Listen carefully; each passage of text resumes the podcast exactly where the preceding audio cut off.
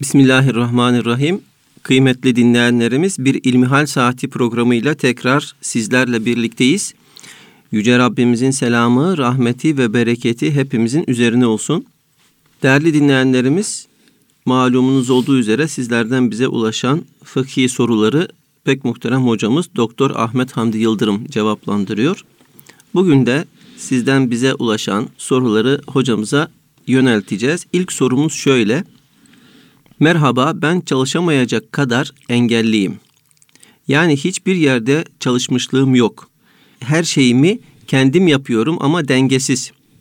Yani dengeyi sağlayamıyorum. Gittiğim doktor bana hücrelerin zayıf dedi. Bu denge sağlayamama yüzünden yemek de yapamıyorum, çay da demleyemiyorum. Dediğim gibi diğer işlerimi kendim yapıyorum ama dengesiz. Ama evlenmek de çok istiyorum. Evlenmek ve ev geçindirmek için memleketteki arazileri satıp devlete prim ödeyip de emekli olmak istiyorum. Babamın da haç için biriktirdiği parası var. Ben de evlenmek çok istiyorum.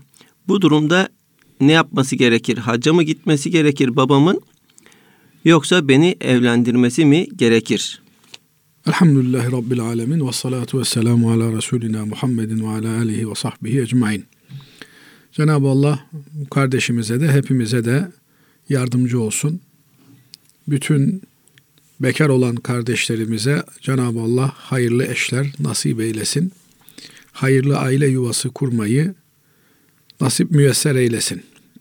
Şimdi kardeşimizin anlattıklarından anlayabildiğimiz kadarıyla kendi kendini geçindirebilecek mali bir güce, kudrete sahip değil. Evet. Bırakın dışarıda çalışıp eve ekmek getirebilmeyi, bir maaş elde edebilmeyi, evde kendi işlerini bile yapmaktan aciz. Yer yer yapabiliyor, yer yer yapamıyor. Saati saatine uymuyor. Gücü, kuvveti, kudreti bu noktada yeterli değil. Dolayısıyla evleneyim, evlenmek suretiyle de eşimden de destek görerek günlük hayatımı daha rahat idame ettirebileyim. Evlilik hayatıyla hem maddi hem manevi sükuna ereyim, huzura kavuşayım diye bir arzusu var. Doğrudur. Cenab-ı Allah evliliği meveddet ve sekinet olarak bizlere tanımlıyor. Yani bir muhabbettir, sevgidir ve bir huzurdur, dinginliktir, asudeliktir evlilik. Dolayısıyla evlilik her iki tarafında hem e, kadının hem erkeğin maddi manevi hayatının düzelmesi, intizama girmesi, huzura kavuşması demektir. Ama maalesef bizler kendi kendimize, kendi ellerimizde yaptıklarımızdan dolayı hayatı, evlilik hayatı olsun, bekar hayatı olsun zindana çevirmeyi becerebiliyoruz. Cenab-ı Allah evliliklerimizi cennet evlilikleri eylesin. Birlikteliklerimizi, aile yapılarımızı kendi rızası için kurulmuş ve kendi rızası için devam eden yapılar haline getirsin. Amin. Şimdi engelli olan bir çocuğun nafakası kime aittir? Babaya aittir. Nafaka dediğimiz nedir? Kişinin yemesi, içmesi, barınması, giyinmesi, kuşanması, hayatta kalabilmek için muhtaç olduğu her şeyin karşılanması demektir. Efendim hasta ise tedavi masraflarının buna dahil olması demektir. Evlilik bir zaruret midir? Bekar olan çocuklarını baba veya işte nafaka yükümlülüğü üzerinde olan kimse evlendirmekle mükellef midir meselelerine gelince bu sadece baba için söz konusu değil. Bazen baba elden ayaktan düşmüş olabilir. İşte bu misalde olduğu gibi kendi hizmetini görmekten aciz olabilir. 50 yaşında, 60 yaşındadır. Oğlu varlıktır, gücü kuvveti yerindedir. Oğlunun babasını evlendirmesi söz konusu olabilir veya annesini evlendirmesi söz konusu olabilir. Bu gibi durumlarda bakım nafakası, evlilik nafakasını da beraberinde getirir mi meselesini fakihlerimiz, alimlerimiz tartışmışlar. Evlilik bizatihi evlilik masraflarını üstlenmekle bitiyor mu? Yoksa evlendikten sonra kişinin hanımını geçindirebilecek nafakası da kendisine nafaka ödemekle yükümlü olan kimseye mi terettüp eder? Bu gibi meseleler tabi derinlemesine e, meseleler. Fakat bu kardeşimizin bir evlilik ihtiyacı olduğu görülüyor. Evlilik ihtiyacını karşılayabilecek ortada bir babasının tarlası var.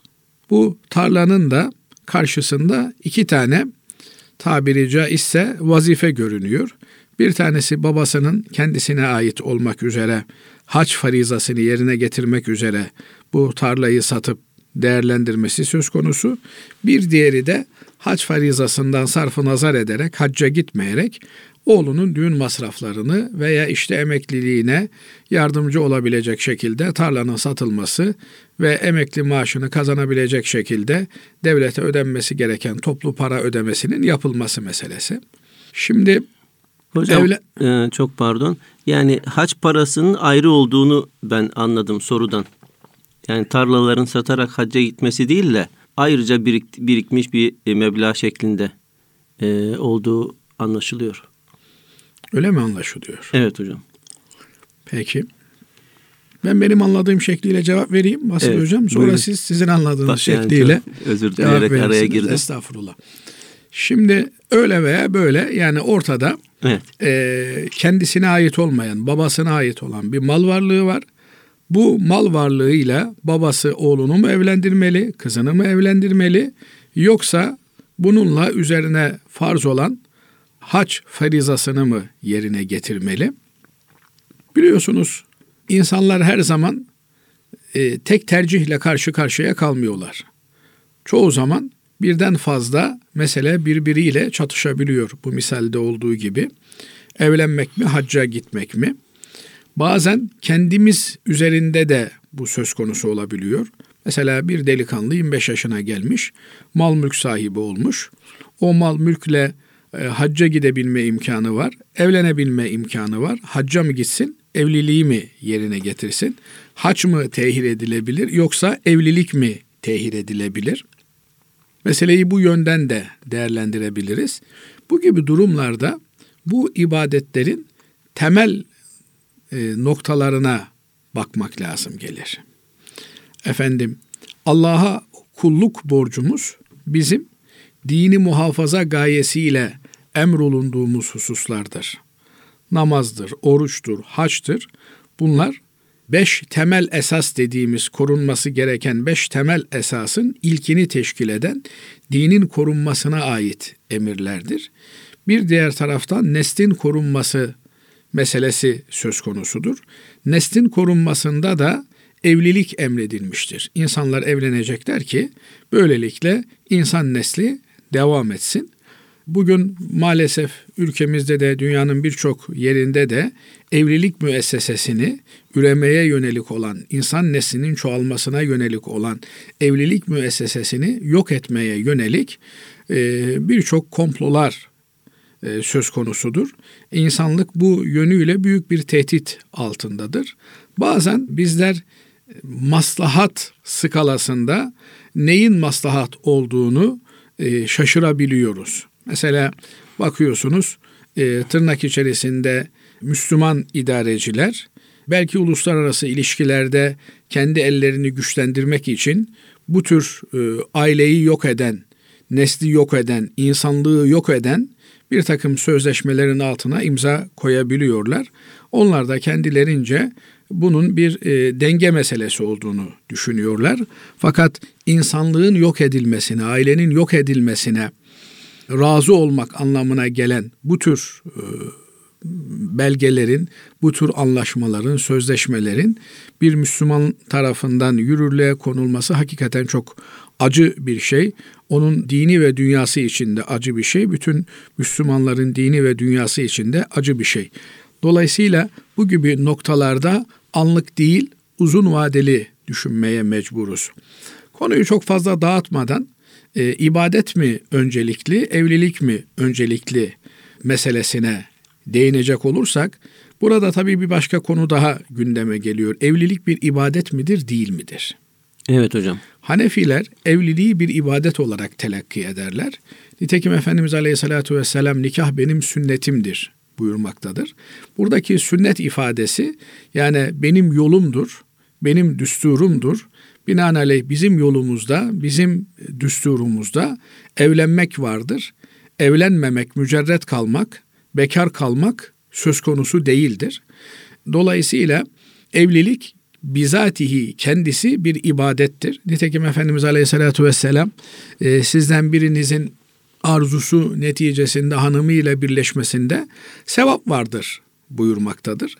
Bunun üzerine sahabe-i kiram efendilerimiz ya Resulallah bu tür insani eylemlerimizde de sevap var mı deyince Efendimiz Aleyhisselatü Vesselam o insani eğilimlerinizi haram yolda kullansaydınız günah olduğu gibi helal yolda kullandığınızda da size sevap olacaktır malinde ifadeleriyle evliliğin bizatihi ana eylemlerinin, ana fiillerinin bir sevap vesilesi olabileceğini bize söylemektedir.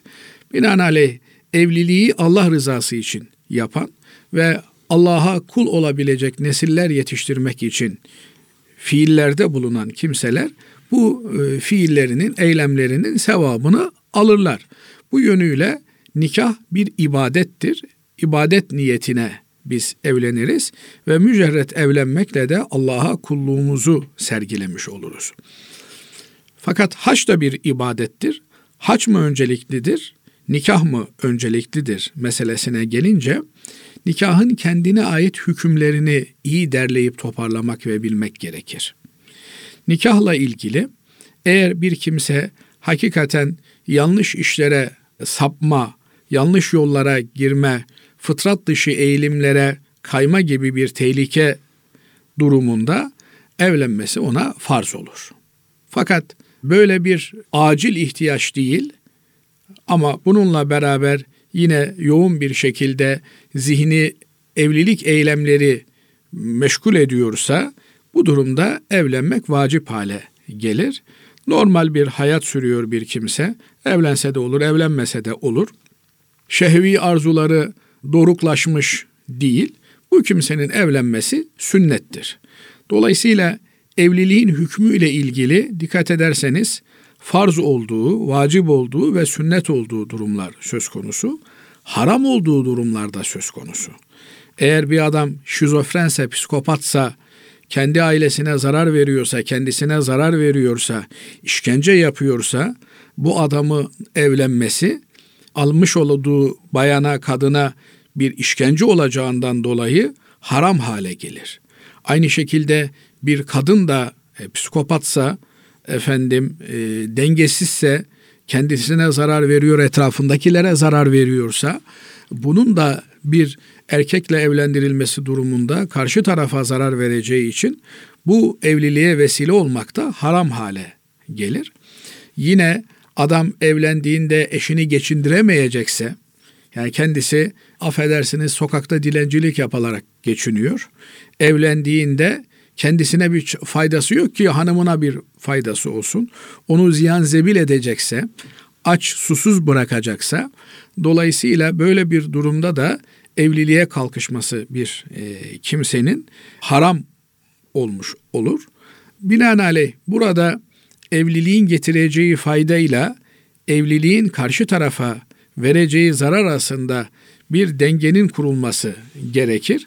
Eğer Allah'ın kullarından birine eziyet haline gelecekse, işkence haline gelecekse, zulüm olacaksa bu evlilik de ona göre haram veya mekruh diye olumsuz olarak nitelendirilir. Binaenaleyh böyle bir farz haline gelmemiş ise evlilik o zaman farz vacip haline gelmemişse geciktirilebilir demektir. Binaenaleyh hac ibadetiyle evlilik yan yana geldiğinde hac ibadeti öne alınır. Peşinden evlilik müessesesine gidilir. Ama eğer evlilik artık olmazsa olmaz bir zaruret haline gelmiş, kişinin maddi manevi yapısına zarar vermeye başlamışsa bekarlık, elbette ilk yapılması gereken şey evliliktir. Geriye para kalırsa ne ala onunla beraber hacca gidilir. Şimdi Bu kardeşimizin durumunda da eğer kardeşimizin evlenmesi bir zaruret haline gelmişse ve kendisi de evlenebilecek imkana sahip değilse o zaman babasının onun evliliğini önceleyerek onun evliliği cihetine gitmesi gerekir. Yine bir kız babasıdır diyelim kızını evlendirecek. Kızını evlendirirken bir babanın bir masraf yapmasına, bir külfet altına girmesine gerek yok. Ama adet haline gelmiş. Yine işte bir şeyler yapılıyor. Dolayısıyla kızım mahcup olmasın, ben ele güne mahcup olmayayım diye yine işte e, bir masraf yapma ihtiyacı görüyorsa bir adamcağız bu noktada eğer gelen damat hakikaten dinine, ahlakına güvendiği bir kişi ise beklemeyecek bir kişi ise bir an önce kızını evlendirmek için haccını tehir edebilir. Niye? Çünkü her zaman istediği e, niteliklere sahip damat adayı çıkmayabilir. Damadın dindar olması yetmiyor tek başına. Basri Hocam. Aynı zamanda da ahlaken güzel olması gerekiyor. Evet. Bakarsınız bir adam çok dindar, sabahtan akşama kadar namaz kılıyor, oruç tutuyor ama ahlaken zafiyeti var. Özellikle de ahlaki noktayı nazardan aklıma gelmişken söyleyeyim. Geçimli ee, olması lazım hocam. Evet sizin gibi geçimli olması lazım. Ama geçimin en önemli tarafı da cömert olması lazım. Yani cömert eğer olması. cimdi ise bir insan evet. kendisine de zararı vardır. Evleneceği hanımına da eşine de zararı vardır. Dolayısıyla cömert karakterli insanlar bulup onlarla hısım olmaya gayret etmeli. Böyle bir durumda haccı tehir edebilir. Cenab-ı Allah ömür verirse gelen sene, gelecek sene haccını yerine getirir. Eğer ömrü vefa etmezse onun yerine biri bedel olarak hacca gider. Evet hocam Allah razı olsun. Şimdi ikinci sorumuz şöyle. Bebeği abdestsiz olarak emzirmekte bir sakınca var mıdır? Ve yine abdestle ilgili e, başka bir soru. Başı açık gezmek abdesti bozar mı? Başı açık gezmek abdesti bozmaz. E, çünkü abdesti bozan şeyler belli. Vücuttan çıkan şeyler abdesti bozarlar. Özellikle de önden ve arkadan dediğimiz hacet giderme abdesti bozar. Vücudun herhangi bir yerinden çıkan pis bir su, irindi vesaireydi filan abdesti bozar. Kan vesaire filan bunlar abdesti bozar. Ama baş açık olmak hatta üstünü değiştirirken işte bir insanın e, çıplak vaziyete girmesi abdesti bozmaz. Ancak biliyorsunuz abdest bir farz olarak aldığımız abdest var. İşte namaz kılmak için abdest almamız farzdır. Abdestin bozulması da bu şekilde net olarak maddi gerekçelerle vücudumuzdan bir şeyin çıkmasıyla söz konusu olur. Ama bir de günah işlediğimizde abdestimiz zedelenir. Mesela bir insan gıybet ettiğinde, birini çekiştirdiğinde, biriyle ilgili arkasından laflar konuştuğunda, dedikodu yaptığında abdesti manen zedelenir. Evet o abdestte namaz kılsa namazı olur mu? Olur ama o abdestte nasıl namaz kılabilir? Öyle namaz kılabilir. Eğer bir kadın da baş açık bir şekilde namehreme gözüküyorsa o zaman onun da işlemiş olduğu bu günah onun abdestini zedeler. Zedeler derken manen e, zedeler. Dolayısıyla abdest bizim azalarımızla işlediğimiz küçük günahları döküp temizlediği için mümkün mertebe taze abdestle namaz kılmaya dikkat etmemiz gerekir.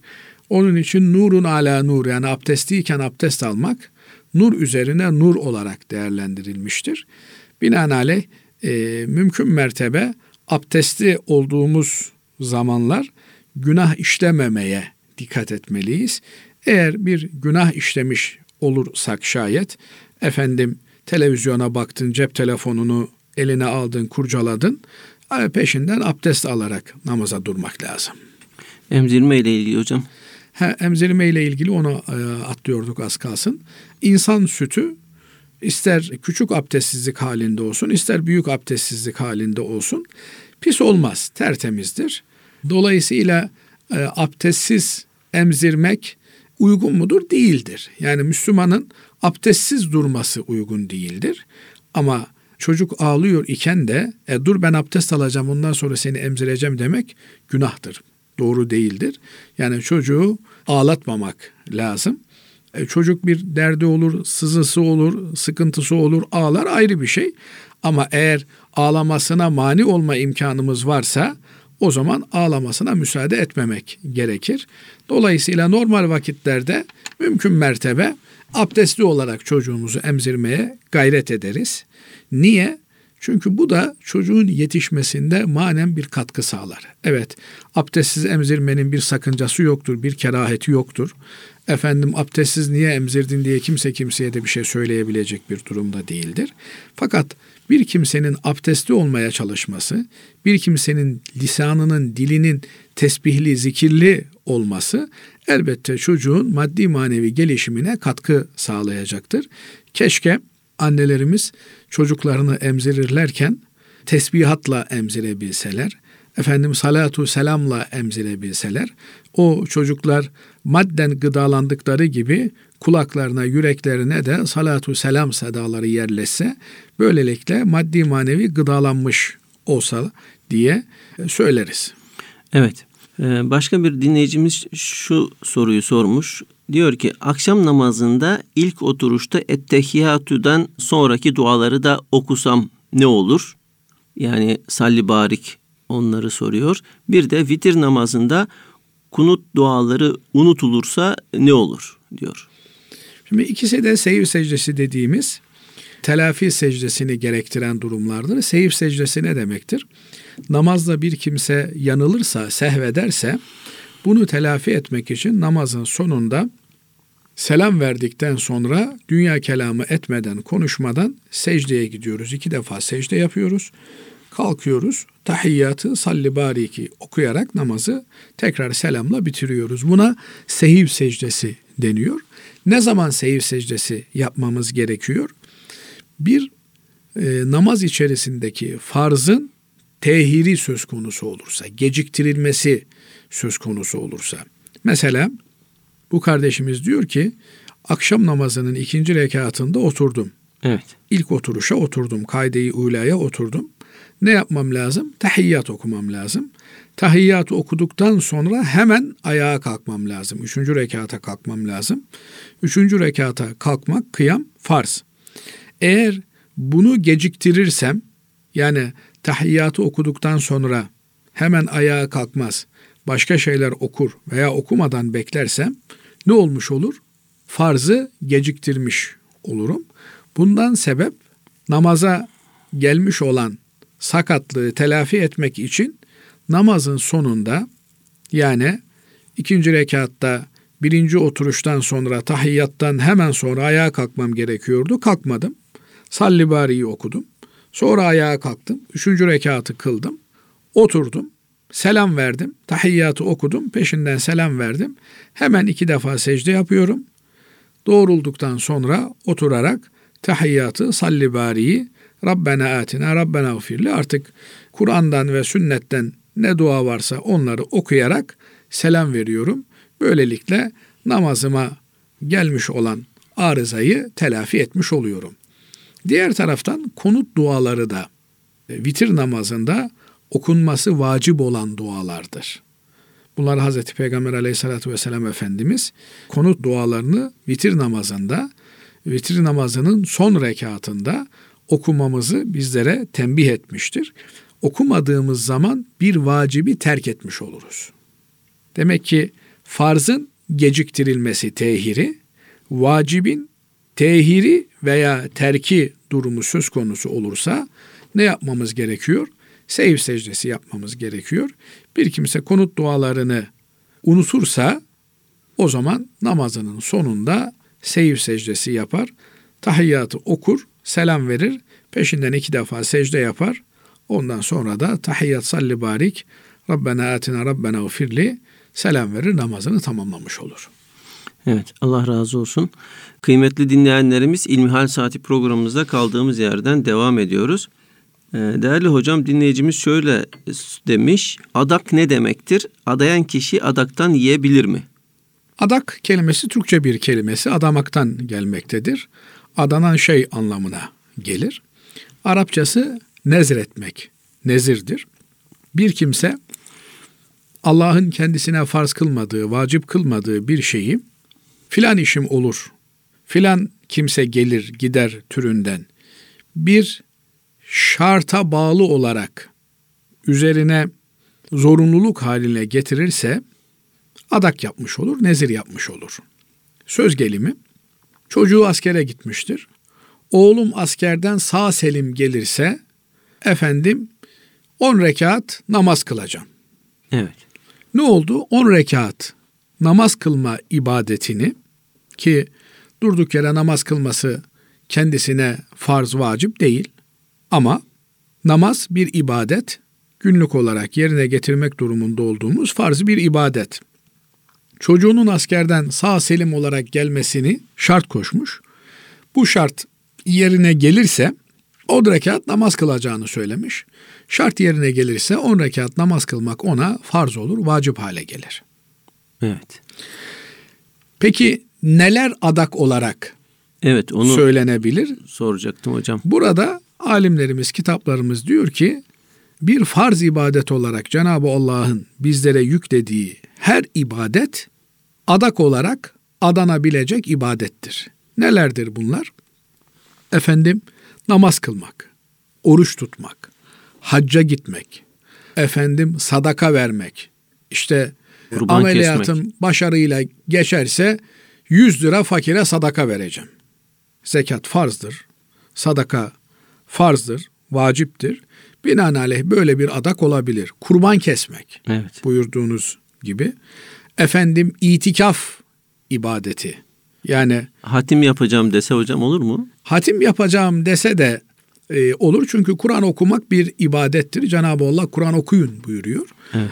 Ama hatim yapmak meselesi hatim yapmak farz mıdır, vacip midir derseniz hatim yapmak farz vacip değil.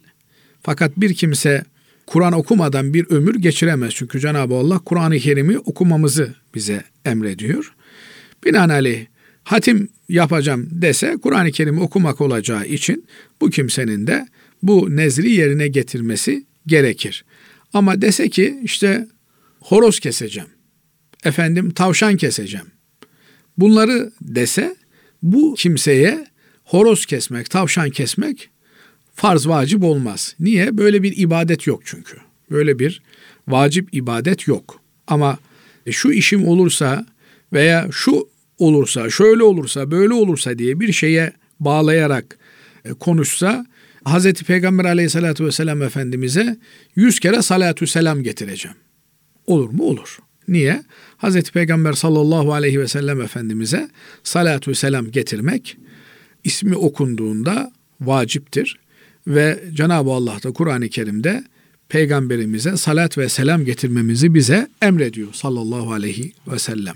Binaenaleyh bir kimse böyle bir ibadeti üzerine borç kılmış ise yani nasıl söyleyeyim evlenirsem ben işte üç tane kurban kestireceğim Allah için dedi. Bu kimsenin üç tane kurban kestirmesi ona vacip farz haline gelir. Burada devamında diyor ki herhalde kurbanı kastediyor. Adak, adayan kişi adaktan yiyebilir mi? Şimdi adayan kişi adaktan yiyebilir mi? Adayan kişi eğer bir kurban adamışsa bunu fakir fukaraya tasadduk etmeyi de zımnen kabul etmiş olur. Binaenaleyh kişi ve bakmakla yükümlü olduğu kimseler adak kurbanından yiyemezler. Fakat şöyle bir şey söz konusu. Diyelim ki bir kurban adağınız vardı. Kalabalıkta bir misafir geldi size. Hem kurban adağımı yerine getirmiş olayım dediniz. Bir koç kestiniz, pişirdiniz. Gelen giden misafire ikram ettiniz. Bu arada tabii misafirle beraber sizin de ev sahibi olarak yemeniz lazım. Siz de bir tabak kavurma yediniz.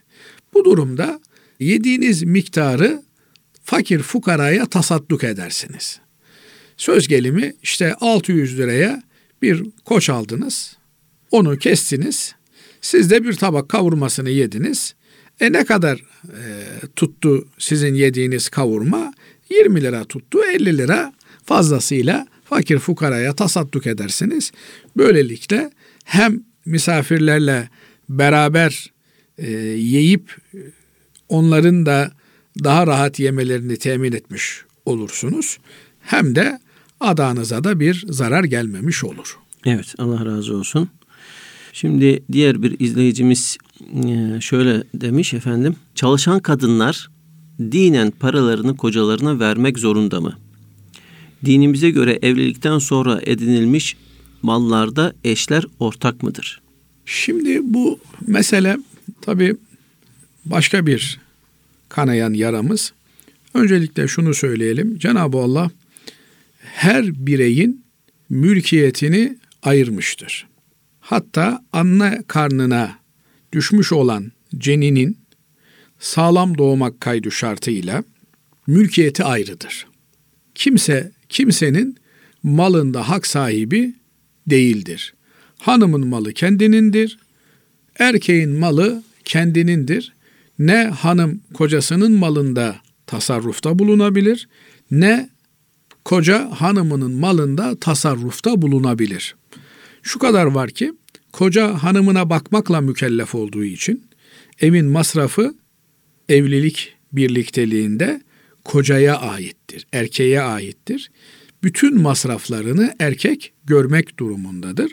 Hatta hanımının efendim kuaför masraflarına varıncaya kadar bütün masraflar kocanın üzerine düşer. Kadın elini sıcak sudan soğuk suya tabiri caizse koymaz. Hocam biraz yavaş gidelim isterseniz. Yavaş gidelim. Yani sıcak sudan soğuk suya koymaz derken hiç soğuk sudan çıkartmaz anlamına söylüyorum Basri hocam yanlış anlaşılmasın. sıcak suya koyarsa eli haşlanır Allah muhafaza etsin. Bu mali yükümlülük anlamına böyledir. Elbette kadın kocasına hizmet etmekle mükelleftir. Efendim ben senin çamaşırını yıkamaya mecbur değilim, ben senin ütünü yapmaya mecbur değilim diye bu tür ifadeler Müslüman bir kadına yakışan ifadeler değil. Bakın altını çizerek söylüyorum. Müslüman bir kadına yakışan ifadeler değil. Niye? Çünkü Müslüman bir kadın kocasını veli nimet olarak bilir. Onu razı ettiğinde Allah'ın razı olacağını bileceğinden dolayı Allah'ı memnun etmek isteyen bir kimse kocasını memnun eder.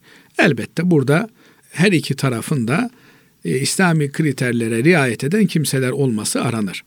Şimdi böyleyken bir kadının çalışması, efendim ben e, hafızlık yaptım, o kadar emek yaptım, şunu yaptım, bunu yaptım.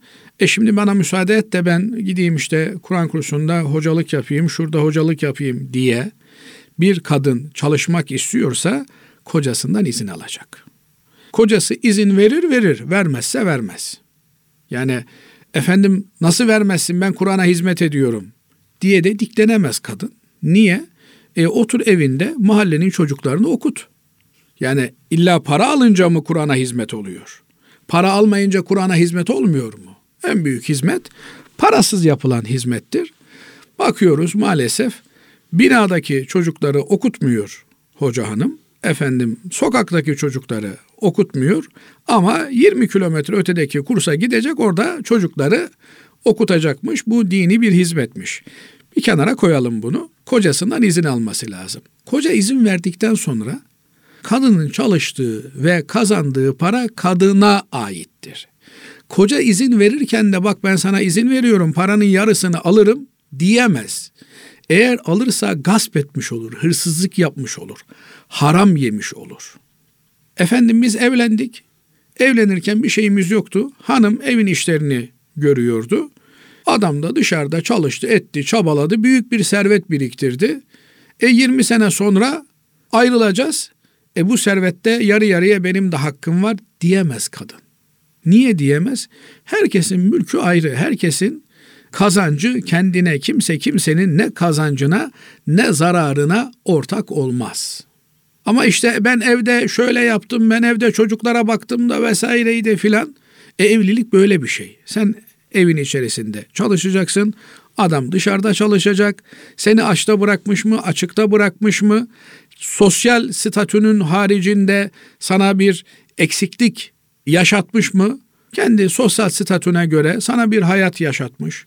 Efendim akranlarına göre, emsaline göre örfün belirlediği şartlarda bir hayat yaşamışsın. Ne kadının kocasının malında ne kocanın karısının malında bir hakkı söz konusu değil. Herkes kendi kazandığını alır, kendi kazandığını harcar efendim. Evet. Ee, diğer bir soru şöyle bize ulaşan değerli hocam. Akrabalık ilişkilerini koparmak kişiyi küfre düşürür mü? Efendim akrabalık ilişkilerini muhafaza etmek Allah'ın bize emrettiği şeylerden. Akraba derken birinci sırada kişinin annesi babası gelir. İkinci sırada mahrem olan yakınları gelir. Yani birinci derece akraba, amcası, halası, teyzesi vesaire gelir. Eğer aralarında mahremiyet ilişkisi yoksa mesela hala kızı, amca kızı, efendim vesaire türünden mahremiyetin olmadığı kimselere iyilik yapmak müstahap kabilindendir. Yani onlarla ilişkileri sürdürmek bir sünnet olarak karşımıza çıkar. Ama ana baba ve birinci derece akraba ile olan ilişkilerin sürdürülmesi, onlarla gidiş gelişin yapılması farz ve vacip olarak karşımıza çıkar. Binaenaleyh insan bir farzı terk ederse, bir vacibi terk ederse, bir sünneti terk ederse tehlikeli sulara girmiş demektir. Zira biz şunu e, biliriz. Nafileler vacip ibadetleri korumak için emredilmiştir. Yani kıldığımız sünnet namazlar vesaireler bunlar hep farzları muhafaza etmek için bir ön alımdır tabiri caizse. Sünneti olmayan bir kimse bir müddet sonra farzları terk eder. Farzlar kişinin imanını korumak için kalkandırlar. Farzları da terk ederse bir kimse onun imanı artık bir mum ışığına bağlıdır. En ufak bir rüzgarda Allah muhafaza etsin sönüp gidebilir. Binaenaleyh bu gibi noktalara düşmemek için akraba ile olan farz ilişkileri güçlü bir şekilde muhkem olarak tutmamız gerekir. Onun haricindekilere de dikkat etmemiz gerekir. Fakat şunu da unutmamak lazım. Efendim akraba ilişkileri farzdır bunları yerine getireyim derken eğer bu ilişkiler bizi bir harama götürecek ise o zaman bunlardan da uzak durmak lazım. Zira haramla farz yan yana geldiğinde biz haramı işlememek için, haramdan kaçınmak için gerekiyorsa farzı da terk ederiz. Evet. Allah razı olsun. Ee, diğer bir dinleyicimiz şöyle sormuş. Bir ürünü çiftçiden henüz ekimi yapmadan satın almak caiz mi? E, buna satın alma demiyoruz biz, selam akti diyoruz. Selam akti nedir? Selam akti normal alışverişin adeta tersinin işletilmesidir. Normal alışverişte mesela gidersiniz, e, buğday alırsınız. Parayı bir ay sonra ödeyebilirsiniz, iki ay sonra vadeli ödeyebilirsiniz. Ama selam akdinde parayı peşin verirsiniz. Buğdayı iki ay sonra, üç ay sonra alırsınız. Burada e, selam akdi olmayan bir ürünün, o an mevcut olmayan bir ürünün satın alınmasına yönelik bir akittir. Binaenaleyh tohumu ekilmemiş olabilir veya ekilmiş çıkmamış olabilir. Hiç tarla ortada olmayabilir. Ama e, nihayetinde satın aldığınız malın standartları varsa ve piyasada e, bulunabilen bir mal ise bunun ön alımı yapılabilir. Parayı peşin verirsiniz. Ürünü 6 ay sonra almak üzere, teslim almak üzere bir sözleşme yaparsınız. Buna selam akdi e, diyoruz.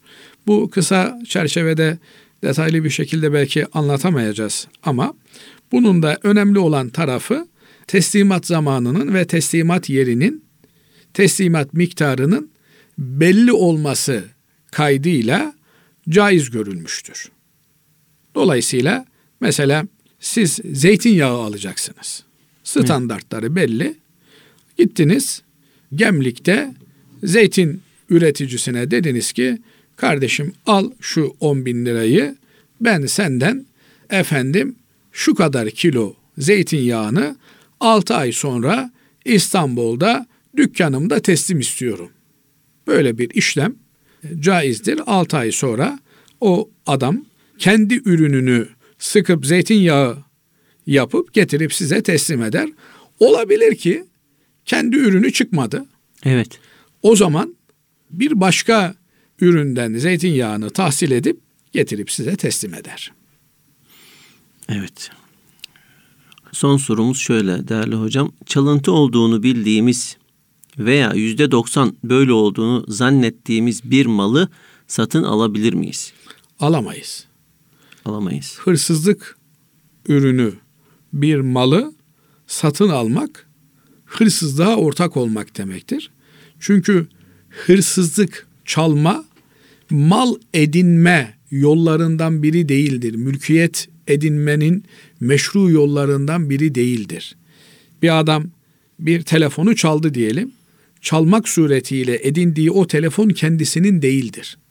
Dolayısıyla siz bir başkasının malını bir başkasına para ödeyerek alamazsınız.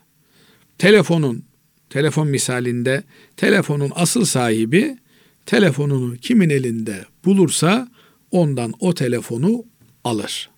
Dolayısıyla eğer bir malın çalıntı olduğunu biliyor isek veya yüzde doksan, yüzde seksen böyle bir zanlı galibimiz söz konusu ise kesinlikle o malı alamayız.